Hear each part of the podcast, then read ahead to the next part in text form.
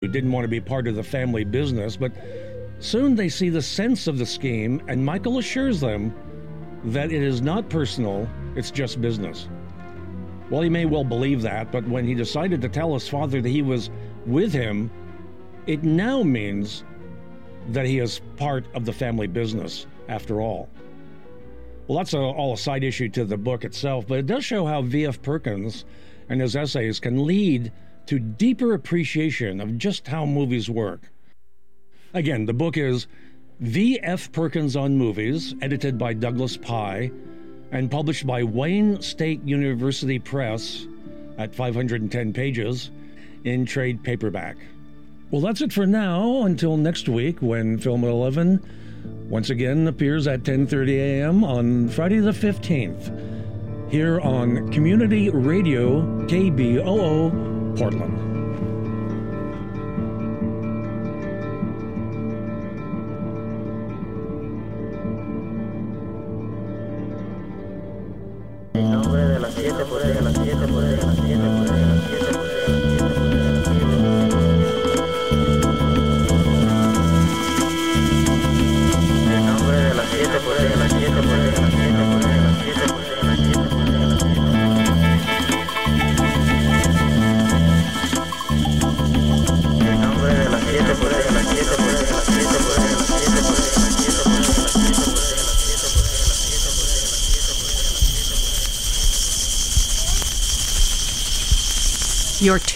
Tuned into listener supported community radio, KBOO Portland.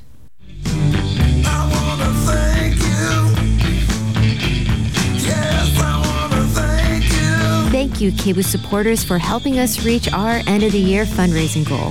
KBOO only exists because of you, our KBOO community. So thank you for keeping these airwaves going and supporting volunteer powered, community supported radio.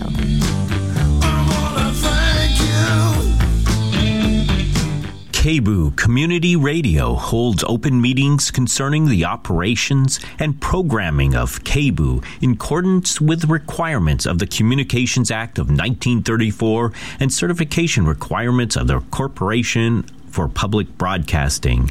Information about KBOO Community Radio's open meeting policy is available at our website at kboo.fm. Due to temporary closure of in station activity at KBOO, meetings will be conducted online via public video conferencing unless otherwise noted. A public link and phone number to attend the meetings are available at our website.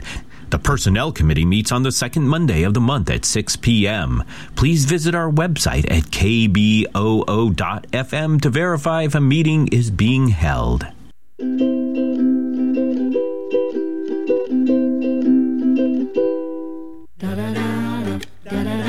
Welcome to Peace, Love, and Soup. Audio nourishment for the heart and mind with Brian Delaney and Tave Pache Drake.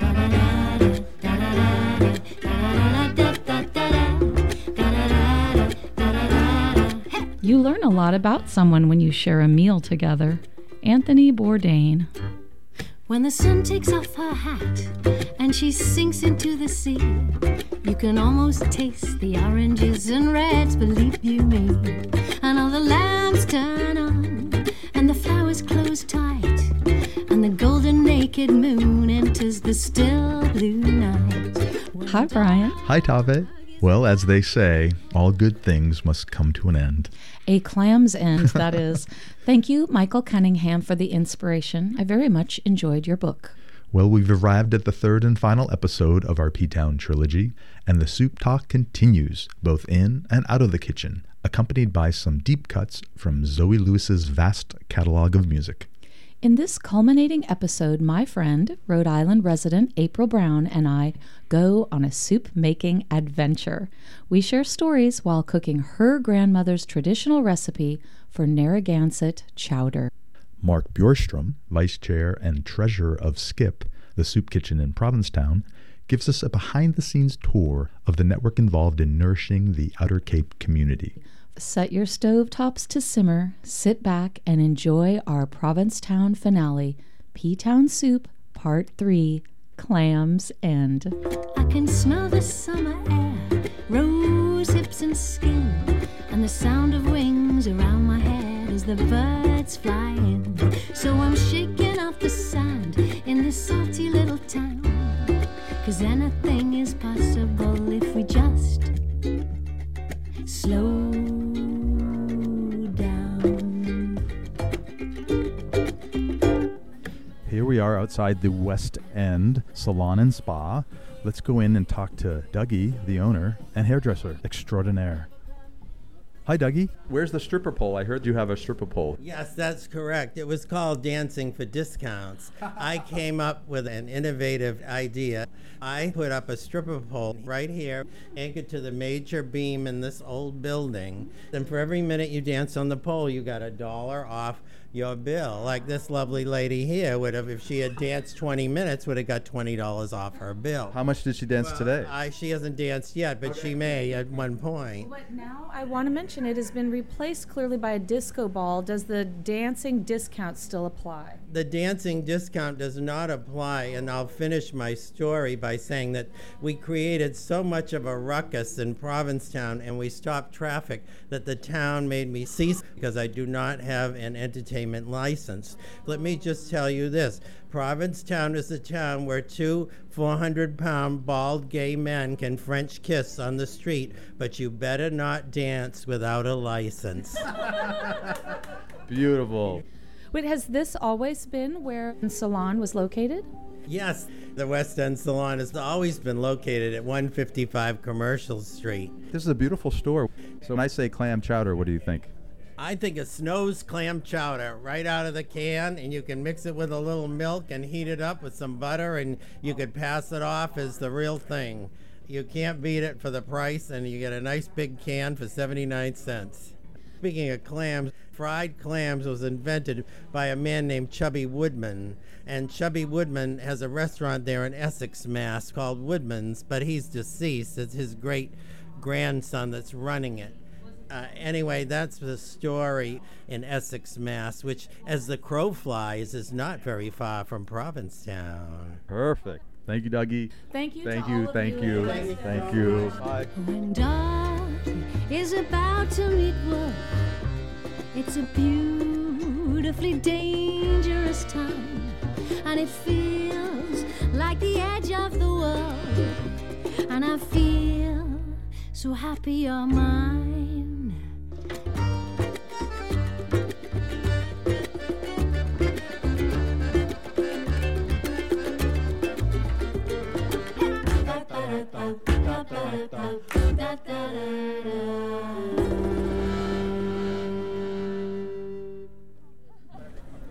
Town Hall, and there's these two beautiful golden retrievers, and one has a birthday hat on that says 13. His name is Phoenix, oh. Happy birthday, Phoenix. And the other dog? and his half brother is named Griffin. I just love seeing you out with your dogs. Do you find P Town to be very dog friendly? Oh, yeah, P Town is the most dog friendly town. They let them in the post office, they let them on the trolley ride through town, every store, in the theater there. Yeah, and they have the fountain that has a level just for dogs. It's really a dog town. It was voted one of the most friendliest towns for dogs by Dog Fancy magazine a few years ago. There's so many dogs walking up and down the street. They love it here. It's the best. Do they like to eat soup? Oh, yeah, they love chicken soup. The more chicken, the better. Do you have a favorite soup? My favorite is probably chicken soup, also. How about you, sir? Mine is scallop stew. Do you make that at home, or I get it at the bookstore restaurant in Wellfleet. do you have a favorite soup? I would say onion soup. Tell us your favorite thing about Provincetown. There's just endless activities to do here. Certain uh, special weekends, Women's Week, Holly Folly, New Year's. Well, I live here in town six months out of the year, probably the best part of the year, May through October. And what I love about Provincetown is the people. 99% of them are great people. We love the entertainment here. Uh, we love to see a singer named Zoe Lewis who does speakeasies that are a lot of fun. There's another singer named Billy Huff who performs in town, and our favorite comedian Suzanne Westenhoefer who comes a couple of times during the year. So we go to shows almost every night. We've been invited to three already. Sure. There's so much to do. Thank you all, and have a great birthday, Felix. You got to give your dogs here, Tave. I'm gonna have to. Maybe when I move out here, I'll bring them with. In a town they call Moonlight, away from the bustle of tourists and taffy and pizza and beer. There's a place where I go where the water is swimming with stars by the fishing boats down at the pier. I'm not one for clubbing, I really must say. I feel much more like dancing when I'm underneath the Milky Way. Hold my hand on my heart if you like me, okay. Let's go squidding with the grandpas and boys. I'm really not kidding. It's full of summertime joys.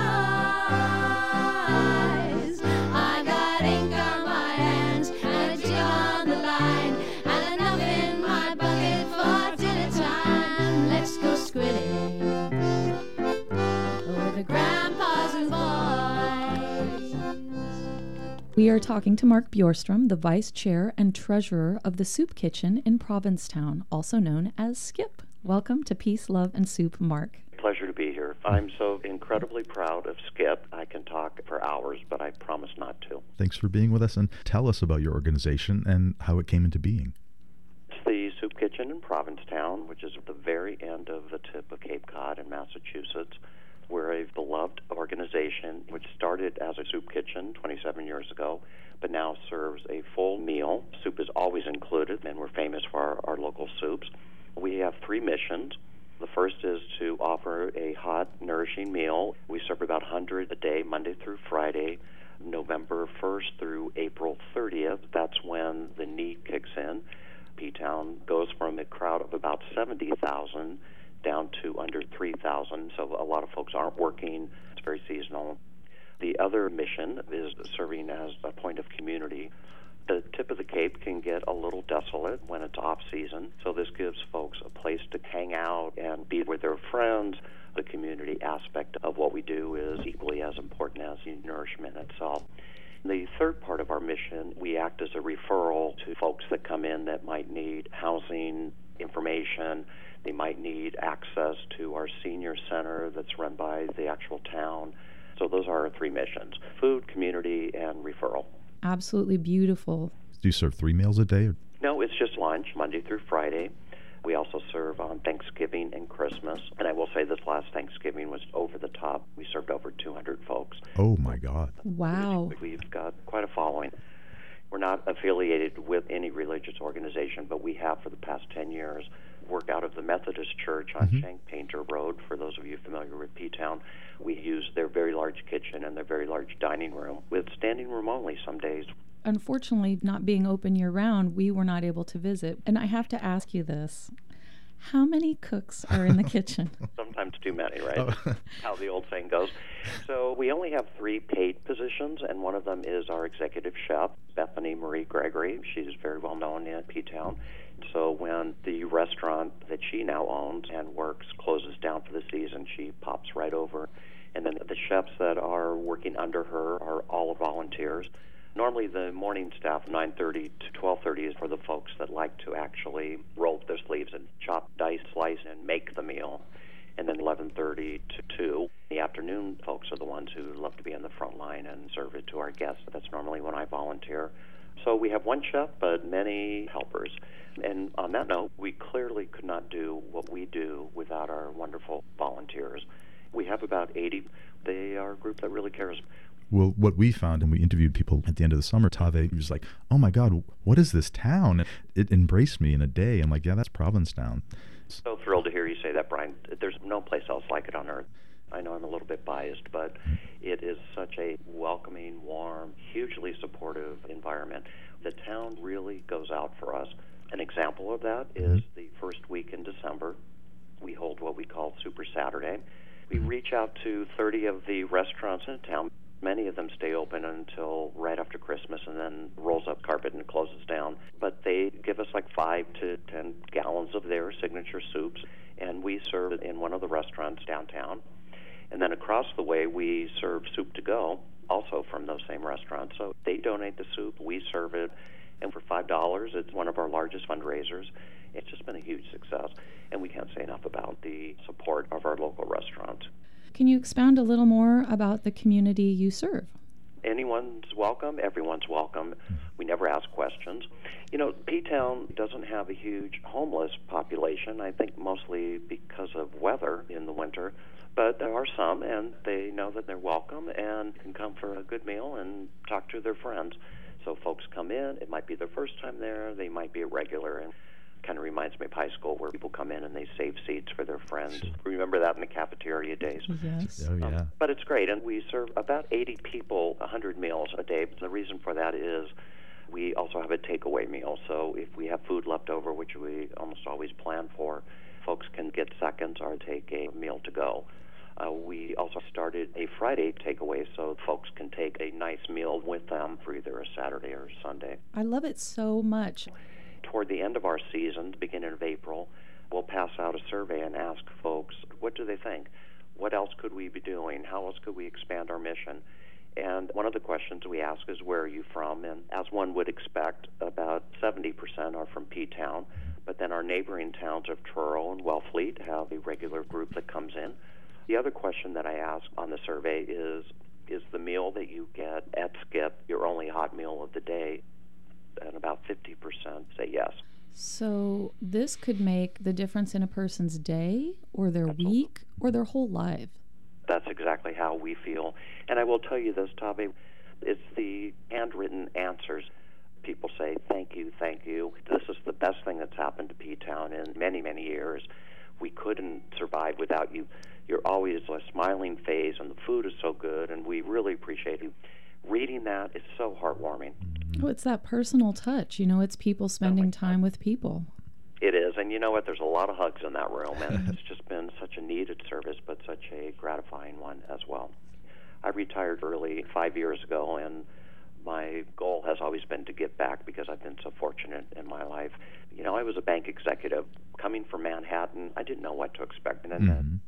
From day one as a volunteer, I just thought, oh my God, this has been so incredibly important for me individually. I mean, I needed to be knocked down a few levels, I think. And people come in from all walks of life, and that's been the real pleasure and the real eye opener for me. You mentioned how you came to Skip. Is there an average type of volunteer there? Very good question, Tavi. And I will say that, first of all, there's nothing ever average about P Town. well, I sort of suspected that, but I have to ask. you know, our guests are kind of aging out, but so are many of our volunteers. You know, the good news is many of our volunteers have been with us for well over 10 years. One of our founders, Diana Hardy, is still volunteers, and she was there at the beginning 27 years ago. Mm-hmm. We do get a good influx of volunteers.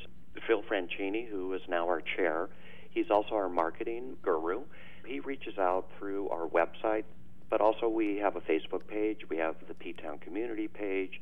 There are various ways to reach out to the community to let them know, hey, folks, we're going to be doing our volunteer orientation. We can always use more help. And people clamor in the doors because it's not just the service part of it, but everybody just has a hell of a good time. Well, if I ever move back to P Town, I know where I'm going to volunteer. I know where I'm going to You know, eat. I'm gonna remember you said that, Brian. Yes, I- I'll be looking out for you. and I make soup too, so hey. Hey. Absolutely. My favorite, because I know you're going to ask this, my favorite soup is tomato basil soup, and Bethany makes one of the best in town. Mm. Tell us a little more specifically about herb tomato basil soup. Well, it's roasted plum tomatoes, and it's creamy, but not over the top creamy. And I look forward to it every time it's on the menu. And of course, now that I'm a transplant to the Northeast, clam chowder has to be on that list. How interesting. Hmm. Even though I lived in Manhattan for 10 years, that's not No. chowder. Hopefully, those people won't. You're not a tomato chowder guy. Now I'm in trouble. No, there's a lot of you out there that believe Manhattan chowder is not chowder. Mark, what type of chowder are you all making at Skip? Oh my God, chowder, chowder, chowder. Well, fish chowder is very popular. Corn chowder is popular. But when we have New England clam chowder, people are lining out the door waiting for it. It's always a crowd pleaser. And you throw in some oyster crackers and some Tabasco, and you are ready to hit town. Hmm. Does Bethany make hers with dairy then? You know, Bethany is so good about this. She can make it a gluten free, vegan, and vegetarian style. Sometimes she will make clam chowder and she'll also have a secondary non dairy chowder. And she's so creative. A restaurant in town, Between the Tides, this was her first year, very successful, and it has so many vegan options that people just flock to her because she understands what that really means. And where is that in town? Smack dab in the middle. The Portuguese bakery is out front. hmm And So- she'll be there next year as well. She will be. So people who want to support women in business, Tween the Tides, that's a place for There you go. And you can get you vegan, dairy free, gluten tell you free. said that, and she's going to want to come right over and give you a big hug. Mark, we ponder this often having a soup podcast. What does the word soup mean to you? I would say nourishment. And I mean that in a couple of different ways. Soup means coming together as community, coming together as family, coming together as friends. And all those ingredients go into making something fabulous. And that's what a community should be. Ingredients being the people coming together makes into a wonderful nourishment offering. And isn't that what we should all be about? Well, Yes. yes, this is exactly one of the reasons why we started Peace, Love, and Soup in the first place. As we get further and further into our episodes and our seasons, the metaphorical meaning of soup has become a more prominent part of it to us, all of us together, working together, looking out for one another in all of our perfect imperfections. And don't we need more of that these days? hmm We also spoke to Jay Critchley. I love Jay. Yeah, he's such a lovely man. He does the Swim for Life event, and Skip is one of the beneficiaries because of the hurricane this year and the shark alert. Swim for Life got curtailed a little bit. So what did he do? He brought all those T-shirts that were available and he handed them out to our guests. It was just so incredible, and he's very well known in town, and he does a great job. I just want to say I am soup and nuts for Jay Critchley. He's a good guy. What other organizations or individuals help keep the doors open, Mark? Our biggest fundraiser of the year is our appeal letter, and that goes out in November. We reach out for any grant that we can get. P Town itself has grant money. And then again, the local restaurants. I mentioned Super Saturday, which is Holly Folly Week in December. They hold fundraisers for us and they empty their shelves to donate because it's the end of their season.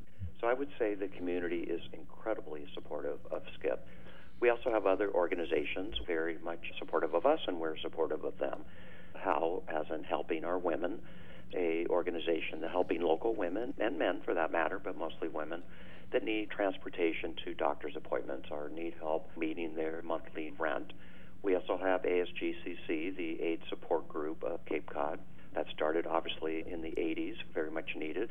So there's some great organizations that support each other we are all very conscious of our expenses, and if we can expand our mission, we always look to do that. There's a Meals on Wheels program in town. We want to see if we can help support them, but also make sure that we're monitoring our expenses and doing what our donors want us to do. So many individuals keep the doors open at Skip. It's a Cape community aspect. And it's one of the lovely things of living in P Town, that sense of caring. I mentioned earlier we work out of the Methodist Church. Reverend Jim Cox sadly passed away last year. And in the spirit of community, we are doing a scholarship for Cape Cod Community College in his name. And since he was from New Orleans, he wanted a big New Orleans type of memorial, and that's exactly what he got with a parade down Commercial Street. Really? So, like a second line Mardi Gras style parade. It was a Mardi Gras memorial. Beads were being thrown and music was playing, and it wound up at the church with a huge feast. Any costumes? Well, um, if you're not familiar with P Town, if there's any, Other costumes. and there were many. And Mark, please tell our listeners how they can find out more. Absolutely. It's skipfood.org, and you can find out more about our organization and just ways to contribute, whether it be financially or just volunteering. That's skipfood.org or S K I P F O O D dot O R G. And people should know that every dollar they donate is going directly to strengthen the work that Skip does, which goes well beyond soup. Oh, Tavi, you're great. I'm going to hire you. There's so many things to donate to, and we want people to feel that if they donate to Skip, it's really going directly to helping folks that need it. As treasurer, I can tell you, is part and parcel of what we do. Mm-hmm. Again, we only have three paid positions, and they're part time. Our executive chef, office administrator, Hillary, who's year round but part time, and our dishwasher because we can't always get volunteers for the dishwashing part of it. And that's Dave Didier. He's fabulous. He's been with us a couple of years. I would love to be a spokesperson for Skip, and I also enjoy doing dishes, so I can be a helper there. Oh my God. Okay, I've got you on the list here. First of all, I just love your name. Thank you. Well, not, not your personal name, although I love that too. but Peace, Love It, and Soup's just fabulous. I love it. And of course, it fits right in with what we're going. So next time you guys are in town, video, we're all hams. Oh my goodness, we could have a follow up live oh, stream. We would love that. We would love that. Totally. Stephanie in the kitchen with, Peace, love, and soup. that would be great. That's our dream for the show. It is from our mouth to God's ear and also to yours. Since we're talking with you, know, I Mark, know, I we are actively looking to fundraise and pay an editor and that sort of thing. So if you know of people that are looking to support a wonderful entrepreneurial endeavor, Let's stay in touch. I really appreciate this opportunity to get not only our word out, but your word as well. thank you, Mark. We appreciate the work you and Skip do. I had such a wonderful time in Provincetown. It still fills my soul to this day, and I know I will be back. That just warms my heart to hear, and I can't wait to see you on Commercial Street. Thank you, Mark. Thank you, Tave and Brian. Bye.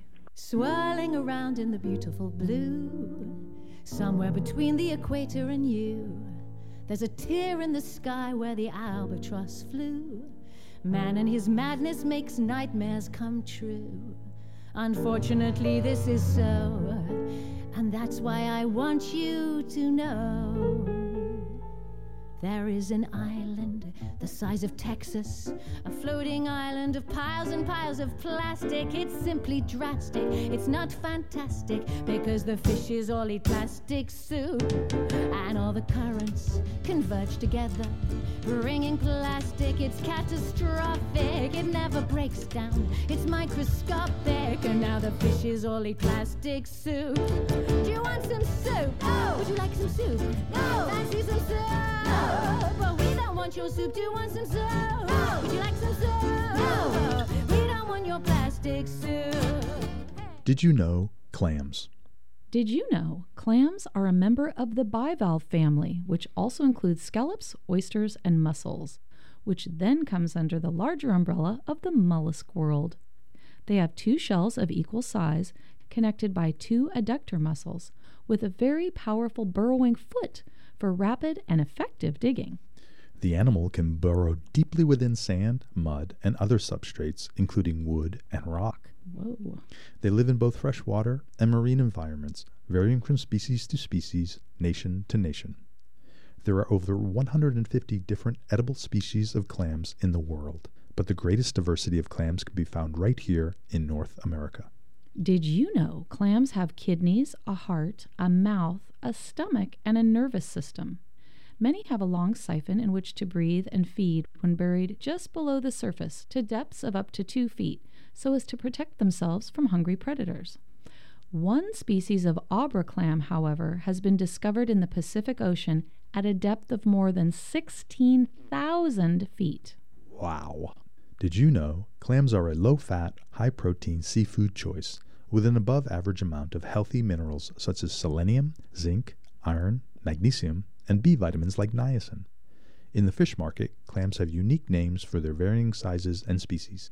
The smallest legally harvestable clams are called count necks or peanuts. The next size up are little necks, then top necks. Above that are cherry stones, with the largest being called cahogs or cohogs, where I come from, Did you know the cahog comes from the Narragansett word puquahawk? It is first mentioned in North American English in 1794. Tribes in the Northeast made valuable beads used as jewelry or currency called wampum, made from the shells, especially those purple in color. Fun fact in Cape Cod and other New England areas, the crushed shells are used in paving parking lots and pathways. They are environmentally more sound than asphalt, provide nutrients to the soil, and make a more stable path than gravel. And finally, have you ever wondered where the idiom happy as a clam, meaning content or exceedingly happy, comes from? Well, originating in the early 19th century, The full phrase is happy as a clam at high tide. The idea behind this expression is that clams are safer or more secure and theoretically happiest when the ocean is at high tide and thus protected from predation by birds or famished beach going humans. hmm, that would be me.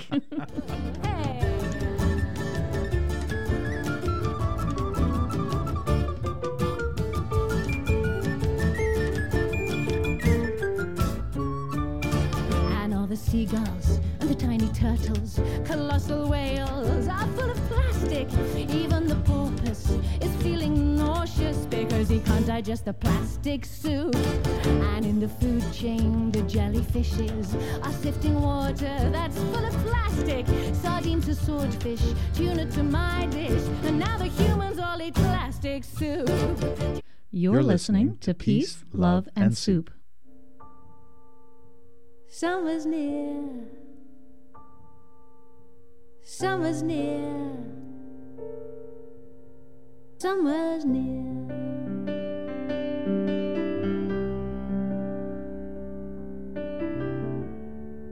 Wake up your rowboats and your fishing poles. Open up the bottom drawer and grab your favorite clothes. Peace, Love, and Soup listeners. I'm here with April Brown. Welcome. It's a pleasure to be here. She is a writer and the director of the Langston Hughes Community Poetry Reading in Providence, Rhode Island. I'm so excited we're making my mom's chowder. We had a synchronicitous type of meeting. I overheard April talking about Narragansett chowder, and the hair just rose up on my arm. Chowder, yeah. And I remember saying, mm, what kind of clam chowder are you talking about? Is that the one with the milk in it? That's not real New England clam chowder. April just got back from a trip to Ghana, and I have extended my stay showing our dedication to friendship and the soup making process. Peace and love. That's my signature. And you said soup, and I said it's marriage made in heaven. We've got to do it. It's going to be a peace, love, and soup adventure. Here we go. Wow, it is happening here at the grocer's. Now, your mother gave you the recipe that we're going to be following. Yeah, this is the recipe that her Native American grandmother and great grandmother would cook on the beach, and the whole family would come from all over Rhode Island, and it was a big to do. What actually goes into the Narragansett chowder? All right, so it's potatoes, quahogs, slab bacon, garlic, onion, celery, bay leaves, and clam juice. Got it. Cool. There's clam juice here. And it's relatively local, it's Maine. We'll take it. Excuse us. Do you have slab bacon? Closest thing that you're gonna get to that is pork belly. That's it. Like that right there. That's probably like uh like Quarter pound? Yeah. And I'm being called to that smoked bacon in the front. Yep, that right there. Three slices about an inch thick. It's going to smell like something else in that kitchen, boy. It is. It's going to smell like the beach. What was it? April Brown here is going to teach us how to cook Narragansett chowder. That sounds phenomenal. If you're on the East Coast, you need to eat chowder. That's just how it is. I don't even know what to tell you. I mean, we're from RI. We love chowder. Hold on, excuse me. Do you have quahogs? I don't believe we do today. They're not in stock right now. We do have our little necks. Mom was saying authentically you have to use quahogs. What is a quahog? So a quahog is the Native American name for a clam, but they're a bigger clam. So we have to go to the seafood market. But now we would never use canned clams. Is that right? My God, that's like heresy. we are going to go to Captain's Catch, but that closes at six o'clock. Oh, heck, we better get there. So off to the fish market we go.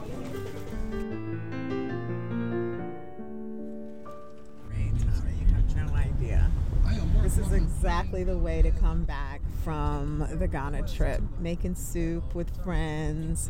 Did you have any soup when you were in Ghana? Oh my God. Egusi soup. It's E G U S I. It is grain, it's a protein, and it smells like the earth and it tastes like heaven and it looks like eggs after you mix it with water. Egusi. Oh, oh, you can't even know. What is in egusi soup? So it's egusi, spinach, and a black eyed pea.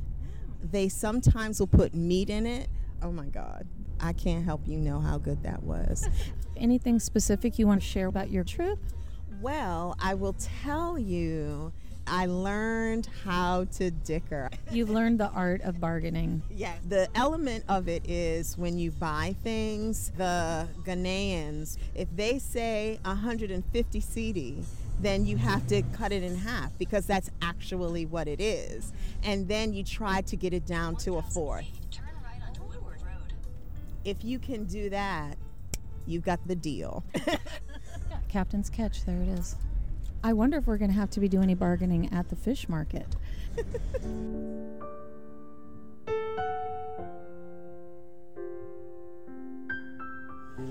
is my mother's favorite fish store.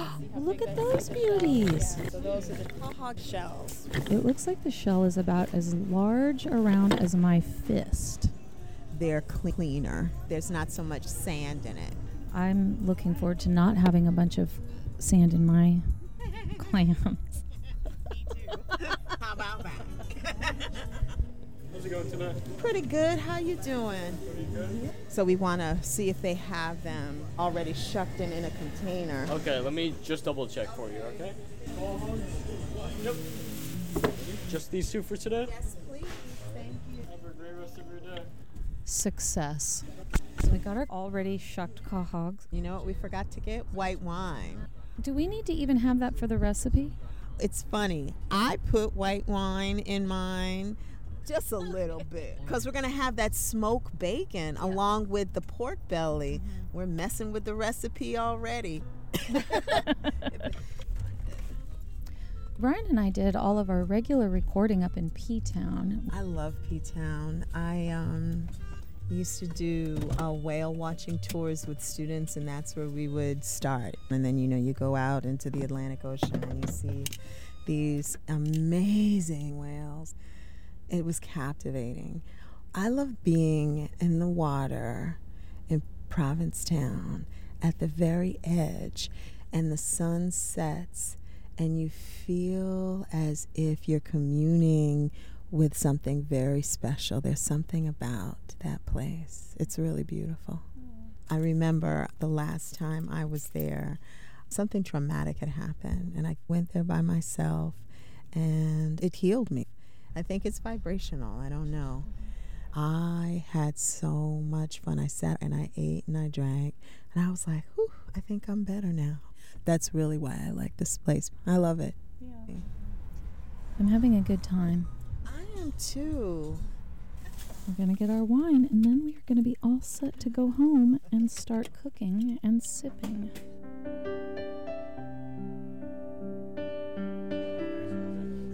Is this your register that's open? Okay. We bought a Pinot Grigio at Santa Margherita. That was my pick. Enjoy that immensely. Thank you. Well, let's go home and cook. Okay.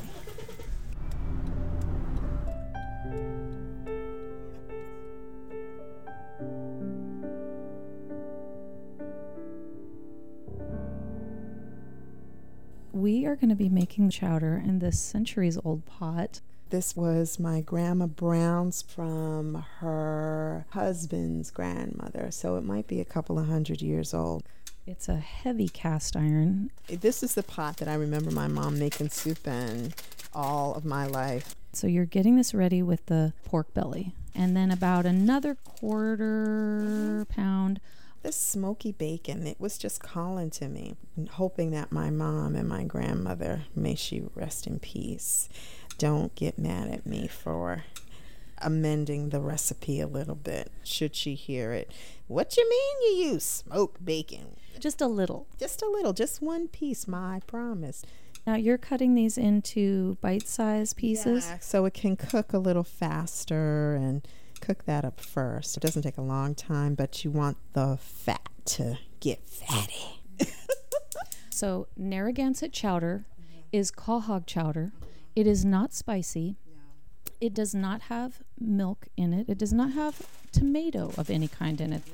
But it does have potato. It can have potato. To be honest, I think my grandmother put tapioca starch. see what else do we do. I'm going to start chopping. All right, and I'll chop up the onion. So while you dice that whole onion, I'm going to dice up these three stalks. The leafy celery. Okay. Chop up the leaves too. It's not like the leafy part's going to be a garnish. It's all just getting cooked in. All in there, yeah. This is not fancy cooking. This is country cooking. It's going to go in now? Oh, okay. It's a one pot meal, I think. It is indeed. This is how you sustained a family. My grandmother Gladys came from a family of 13. And, you know, once the children got old enough, shoot, it's something that they could make, you know, old world cooking. All right, I'm going to throw these onions in here. Do the garlic. There we go. That's snap cracker pop. Gotta let the roots cook now. And now we're going to get that nice smell. That reduced mm. down a little bit. Oh, shucky, shucky. Grandma, you see it? You happy? People said that she wasn't such a good cook, but I don't believe it because there's just a way of showing love. My grandmother showed it when she would cook for us. My grandmother showed it when she would sing for us.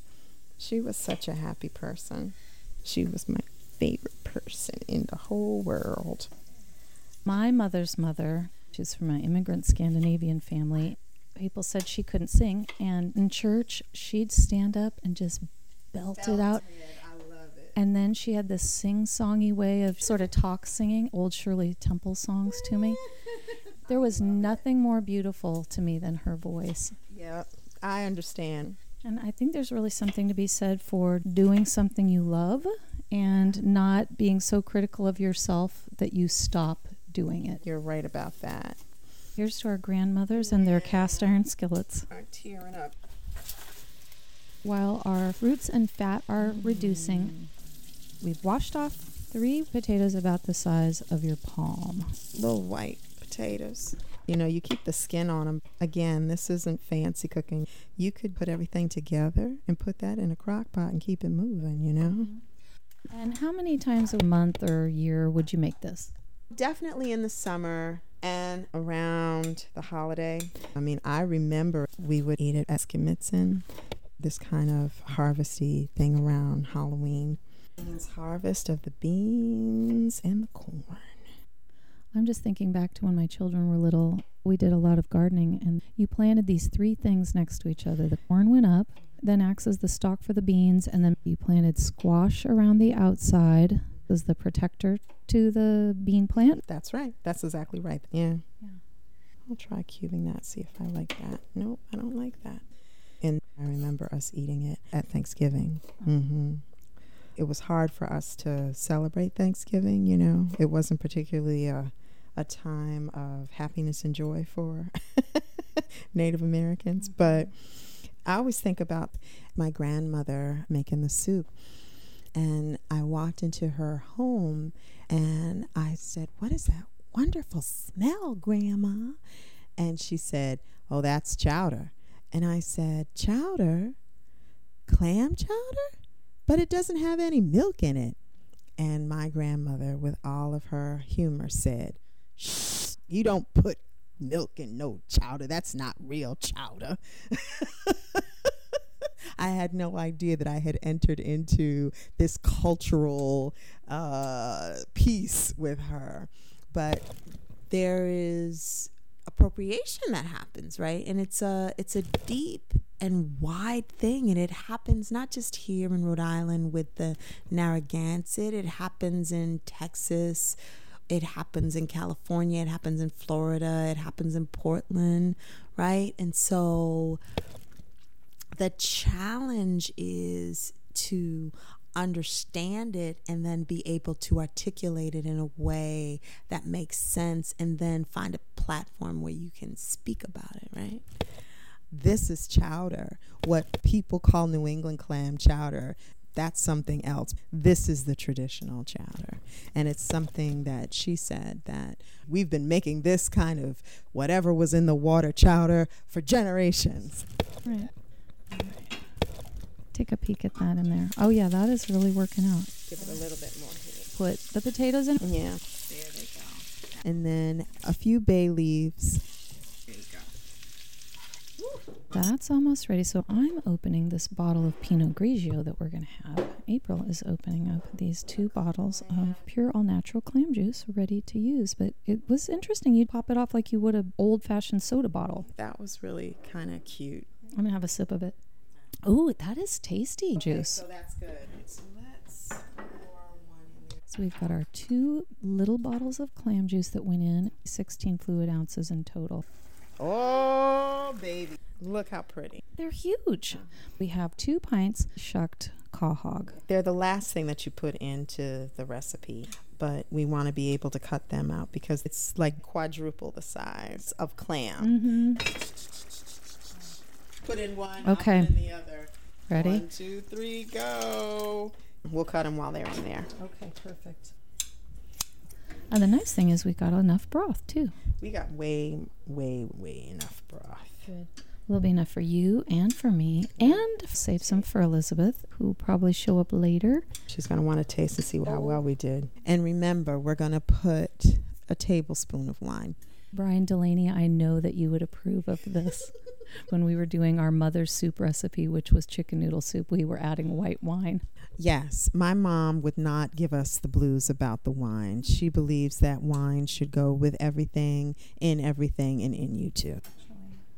All right, so we've got to let it kind of, because the potatoes feel a little hard. We're dragging this out, but honestly, this is a relatively quick soup to make. Oh, yeah. Zip zap. You could probably get it done start to finish in a half an hour. Absolutely. And then let it cook for, you know, my mom says 20 minutes because of the potatoes, if you put potatoes in. Mm-hmm. Where's your wine? We've got to put a oh. tablespoon of oh, wine.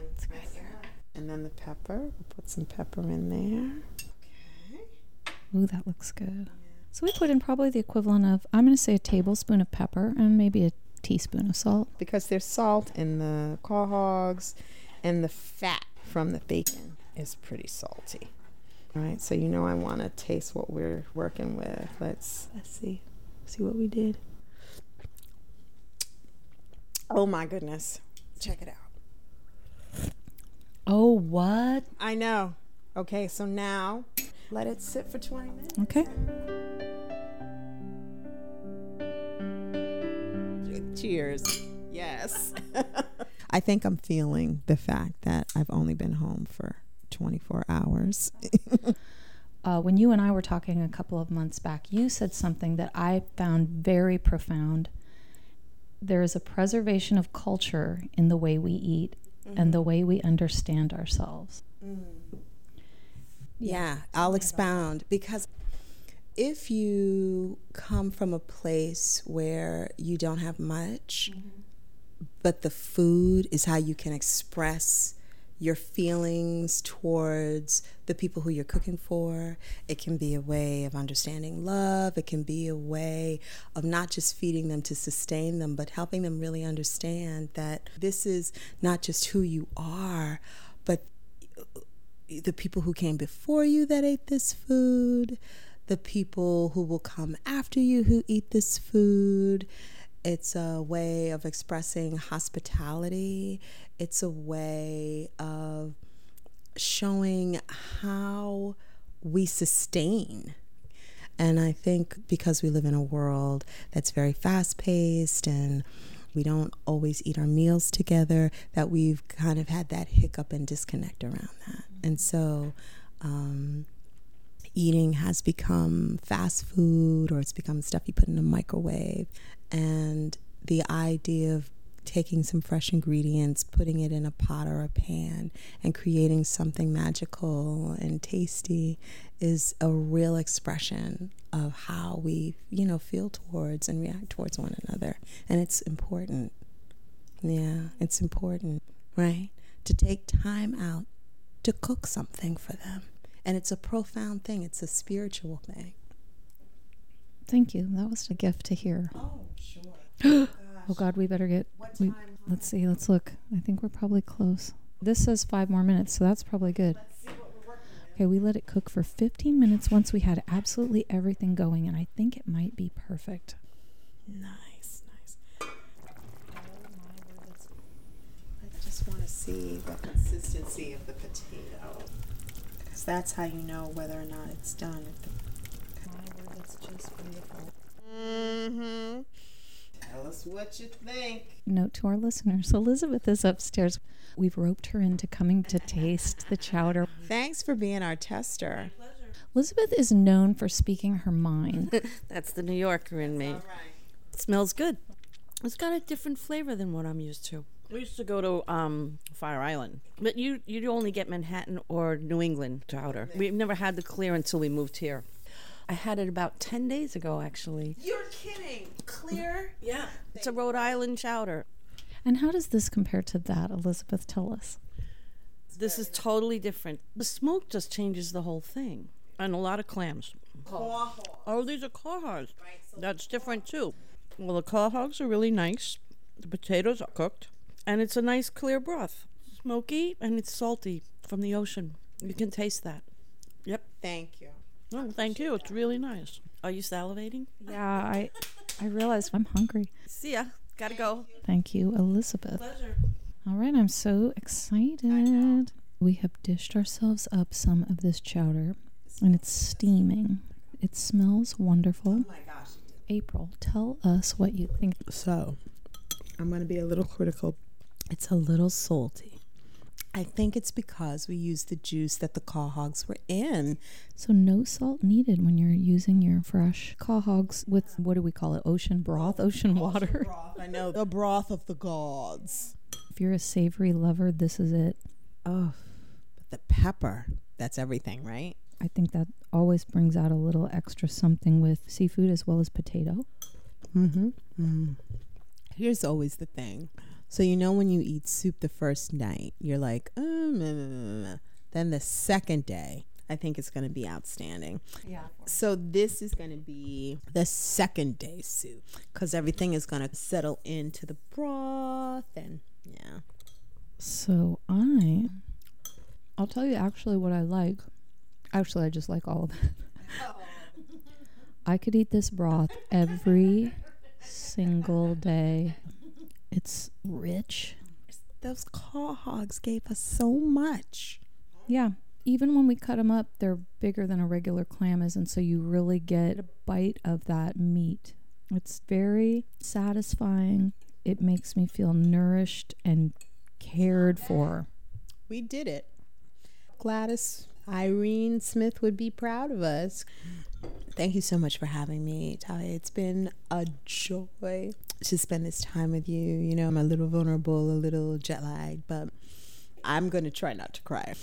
It's been a joy. It's been an absolute joy. And I thank you so much for inviting me to be a part of this podcast. April Brown, it has been nothing but an absolute pleasure to spend my last day here in New England and your first day home First day from, from Ghana. Ghana. I'm just so thrilled. And to all of our Peace, Love, and Soup listeners, thanks for sharing the table with us today.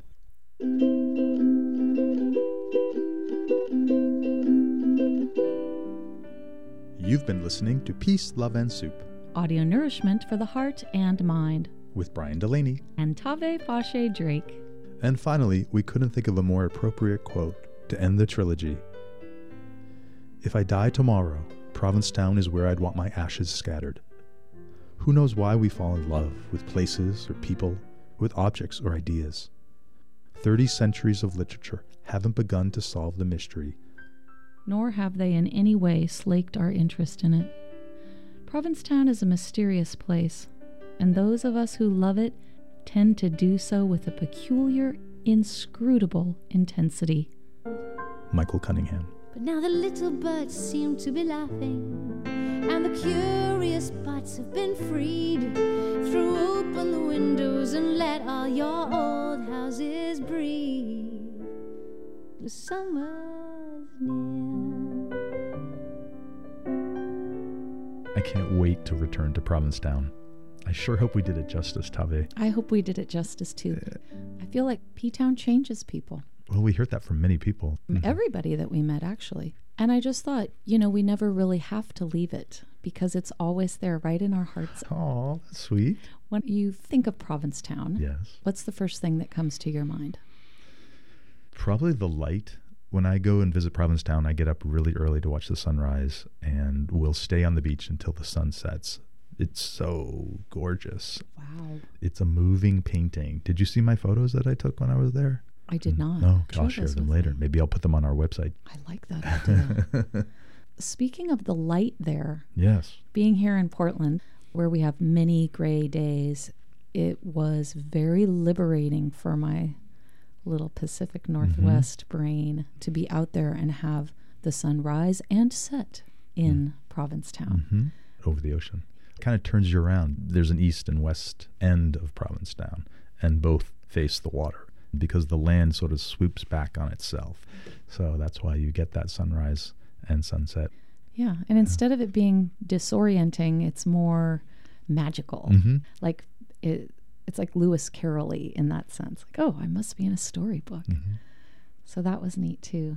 And I like thinking of all of the different homes that are interspersed with the businesses and all of the people that are outside, both in the streets and on the porches, sort of welcoming everybody into their larger home. It's very alive. It's its own body, really. It's like breathing with people. And does that make any sense? It does. I'm also sort of reminded of a like a block party. Mhm. Everyone's been vetted in a sense. Mm-hmm. You just feel like everybody trusts everybody, and people are looking out for you. How did it compare to, say, your experience at Hmm. Burning Man? You know, there were a lot of similarities Mm-hmm. actually. I felt like people immediately got me. Does that make sense? Mhm. I felt gotten. And I will say, I like being got. like we could just drop right in. Right. And people said, oh, you should just stay longer. Well, what didn't Jay say? It's hard to leave once you've come to Provincetown. It stays a part of you. And Michael Cunningham's quote. Yeah. I identified with what a lot of people shared. I went there and it did heal me as well. Um, that was in 2005 when I lived there. And I, I remember there was a lot of homophobia on the television Mm. and it was painful to turn the TV on, kind of like it is today. Yeah. And so I sort of went just totally trusting this inner compass saying, go to Provincetown, everything will be okay. And when I got there, people would tell me, Provincetown will either accept you or reject you. And I felt accepted. And I'm so happy that you got to go there and we got to share that together. Mm. It instantly accepted you as well. I like hearing that because I'd heard about P Town from a number of gay friends, Mhm, and it was delightful for me as a cisgendered woman to still feel my hand held. It feels like a judge free society. Hmm. It's the love of friendship, Mhm. it's the love of understanding and creativity and spark. It was really powerful. And that had a similarity to Burning Man as well. Yeah. Yeah. Did you learn anything new or different about the LGBTQIA? I did. Oh my God, I've You never said it that fast. Good job. I liked hearing Debbie say that queer can be anybody. Mm-hmm. It's an orientation of thinking and behavior, Mm-hmm. sort of like when we say keep Portland weird, Mhm. right? Anybody can be a piece of that. We remember when we were kids and you didn't want to be called queer. I mean, I didn't want to be called queer. I don't know about you. So, Queer is the cool word. well, yeah. All the yeah. cool kids are Well, queer. Right, yeah. Well, I have to say, we just found out this morning that we're going to be on WOMR. And when I lived there, I would religiously listen to that radio station. One of my favorite days was Sundays, and they would do like the Broadway hour, which of course you know I loved. Yeah. Mhm. so uh, we've been asked to share these shows on a Sunday, and I'm so over the moon. And when I lived there, I told myself if I stay in Provincetown, I would get involved somehow with the radio station. So cut to 15 years later, And here you are. finally got there. Here we are, it took and- moving to the West Coast to get on the East Coast radio. Well, thanks for bringing me along for that ride. No, it's sure a fun trip. I love it. I hope you go back I would like to take Girl Haggard Band. and even Or- bark the streets. It's work, but I bet you'd have a fun time meeting people that way too. I've learned many a trick from drag queens. They've got a real dialed in performance ethic and Mm-hmm. experience, and should probably be teaching things in the junior high and high school level for how to really lead, honestly. Yeah, yeah. And I'm curious what P Town's going to be like in another 10 or 20 years. Me too. You know? What about Portland? Well, good God. What about Portland, right? Where are we going to be in 10 years? Probably P Town.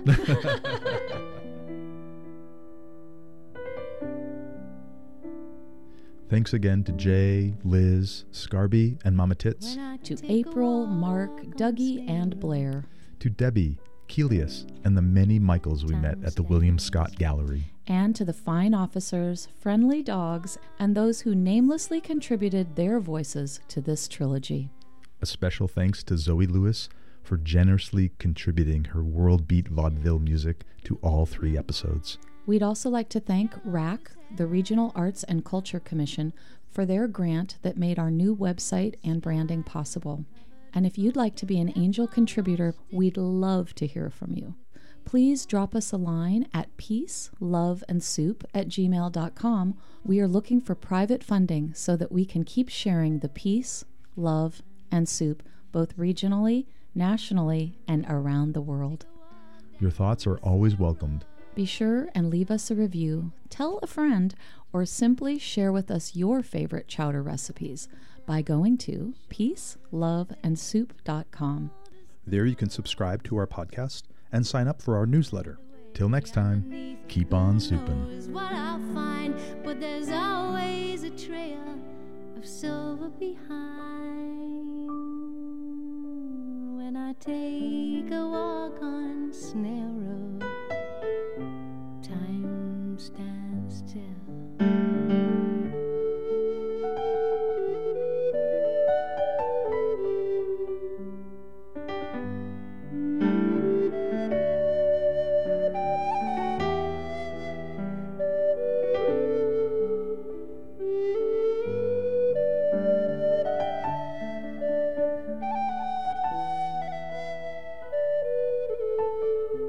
Thank you for listening to Peace, Love, and Soup.